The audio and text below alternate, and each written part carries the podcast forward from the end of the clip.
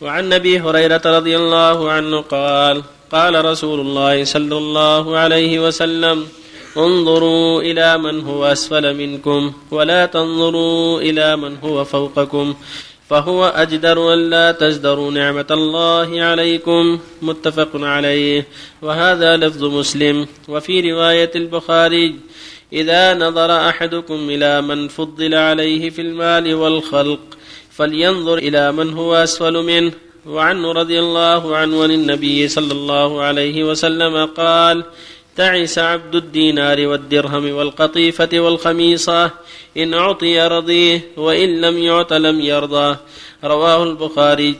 وعنه رضي الله عنه قال لقد رأيت سبعين من أهل الصفة ما منهم رجل عليه رداء إما إزار وإما كساء قد ربطوا في أعناقهم فمنها ما يبلغ نصف الساقين ومنها ما يبلغ الكعبين فيجمعه بيده كراهية ترى عورته. رواه البخاري. وعنه رضي الله عنه قال قال رسول الله صلى الله عليه وسلم الدنيا سجن المؤمن وجنة الكافر. رواه مسلم.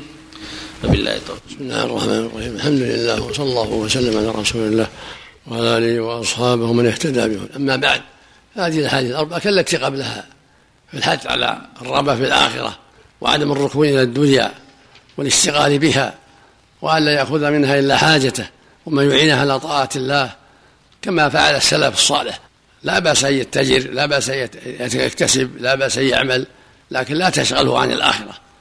يقول النبي صلى الله عليه وسلم احرص على ما ينفع واستعن بالله ولا تعجزن ويقول جل وعلا في كتابه العظيم هو الذي جعل لكم الأرض ذلولا فامشوا في مناكبها وكل من رزقه وإليه النشور. فالانسان يطلب الرزق ويعمل بالأسباب لكن يحذر أن تشغله عن طاعة الله وعما وجب الله عليه. ولهذا يقول صلى الله عليه وسلم انظروا إلى من هو أسفل منكم ولا تنظروا إلى من فوقكم فهو أجدر الا تزدروا نعمة الله عليكم. الانسان إذا نظر إلى من فوقه في المال والجمال ونحو ذلك قد يتحسر ويتألم. لكن ينظر إلى من دونه من الفقراء الآخرين لهم دونه في المال والخلق ونحو ذلك حتى يعرف قدر نعمة الله عليه. هذا في أمور الدنيا. والخلق. أما في أمور الآخرة وأمور الطاعات فلينظر من فوقه ليتأسى بمن فوقه ليقتدي بالأخيار كما قال تعالى سابقوا إلى مغفرة من ربكم. قال تعالى فاستبقوا الخيرات. قال تعالى وسارعوا إلى مغفرة من ربكم. قال تعالى إنهم كانوا يسارعون في الخيرات ويدعون رغبا ورهبا وكانوا خاشعين. فالإنسان في أمور الدين ينظر إلى من فوقه حتى يتأسى به وحتى يعمل كعمله. وفي أمور الدنيا ينظر إلى من دونه حتى لا يزدري نعمة الله عليه حتى لا يقنط حتى لا يرى أنه مظلوم إذا رأى من دونه عرف قدر نعمة الله عليه. أنت عندك دار تسكنها والآخر ما عنده دار يستعجز تعبان. أنت أنت عندك قدرة على الأجرة والآخر ما عنده قدرة على الأجرة. هذا فرق عظيم. انظر من دونك. أنت عندك بيت كبير والآخر عنده بيت صغير يكفيه. انظر إلى من دونك حتى تعرف قدر نعمة الله عليك. أنت عندك أسباب أنت نجار وحداد وخراز والآخر ما عنده سبب. انظر من دونك حتى تعرف قدر نعمة الله عليك. ويقول صلى الله عليه وسلم تعس عبد الدينار تعس عبد الدرهم تعس عبد القطيفة والأوضاع الخميصة تعيس عبد الخميلة. إن أعطي رضي وإن لم يعطى سخط هو عبد لها يرضى لها ويسخط لها. والعبد الحقيقي عبد الله الذي يرضى لله ويسخط لله. أما الذي يرضى للدراهم والدنانير ويسخط لها ما يهمه أمر أمر الآخرة. هذا قد التعس وسقط. وأمره خطير. فالواجب على المؤمن أن يكون غضبه لله ورغبته فيما عند الله لا للدهن والدينار. يطلب الرزق يعمل لكن لا يكون همه الدنيا. كما قال صلى الله عليه وسلم المؤمن القوي خير وأحب إلى الله من الضعيف وفي كل خير. ثم قال صلى الله عليه وسلم احرص على ما ينفعك واستعن بالله. ولا تعجزن ويقول صلى الله عليه وسلم اليد العليا خير من اليد السفلى واليد العليا المعطية المنفقة والسفلى الاخذه السائلة. كذلك هذه الدنيا سجن المؤمن وجنة الكافر. المؤمن سين له الدنيا يريد الآخرة يريد الجنة يريد الخلاص من هذه الدنيا وتعبها وشقها ولكن إذا كافر ليس عنده إيمان بالآخرة فهو يتمتع بها وبشهواته ولا يبالي. فأنت يا عبد الله احرص على أن تغتنم في الدنيا العمل الصالح والإعداد للآخرة والتزود لها كما قال تعالى وتزودوا فإن خير الزاد التقوى. كذلك أهل الصفة الفقراء كانوا فقراء أهل الصفة من المهاجرين بعضهم ما عنده إلا الإزار ما يستطيع الردة اذكر حالهم وأنت عندك أكثر مما عندهم. احمد ربك على نعمة الله ولا تقنط ولا تيأس. أهل الصفة كانوا فقراء يحسن إليهم الناس. فأنت عندك الكسوة وعندك المسكن وعندك كذا وعندك كذا عندك خير كثير.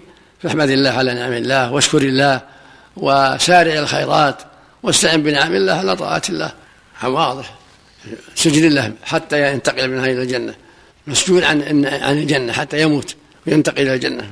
المؤمن في طاعة الله حلاوة الإيمان ذاق طعم الإيمان من رضي بالله ربا وبالإسلام دينا ومحمد رسولا ثلاث من كنا في وجد بهن حلاوة الإيمان.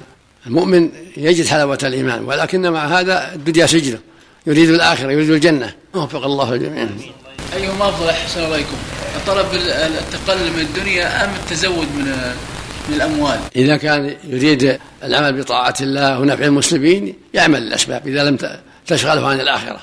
حتى يعمل وينفع الناس مثل ما فعل الصحابة أبو بكر الصديق وعمر رضي الله عنه أنفقوا في سبيل الله عبد الرهاب بن عوف وغيرهم. أنفقوا وأحسنوا إذا لم تشغله عن الآخرة. نعم. امرأة تعاني من كثرة النمل إذا آذى لا بأس يتلف.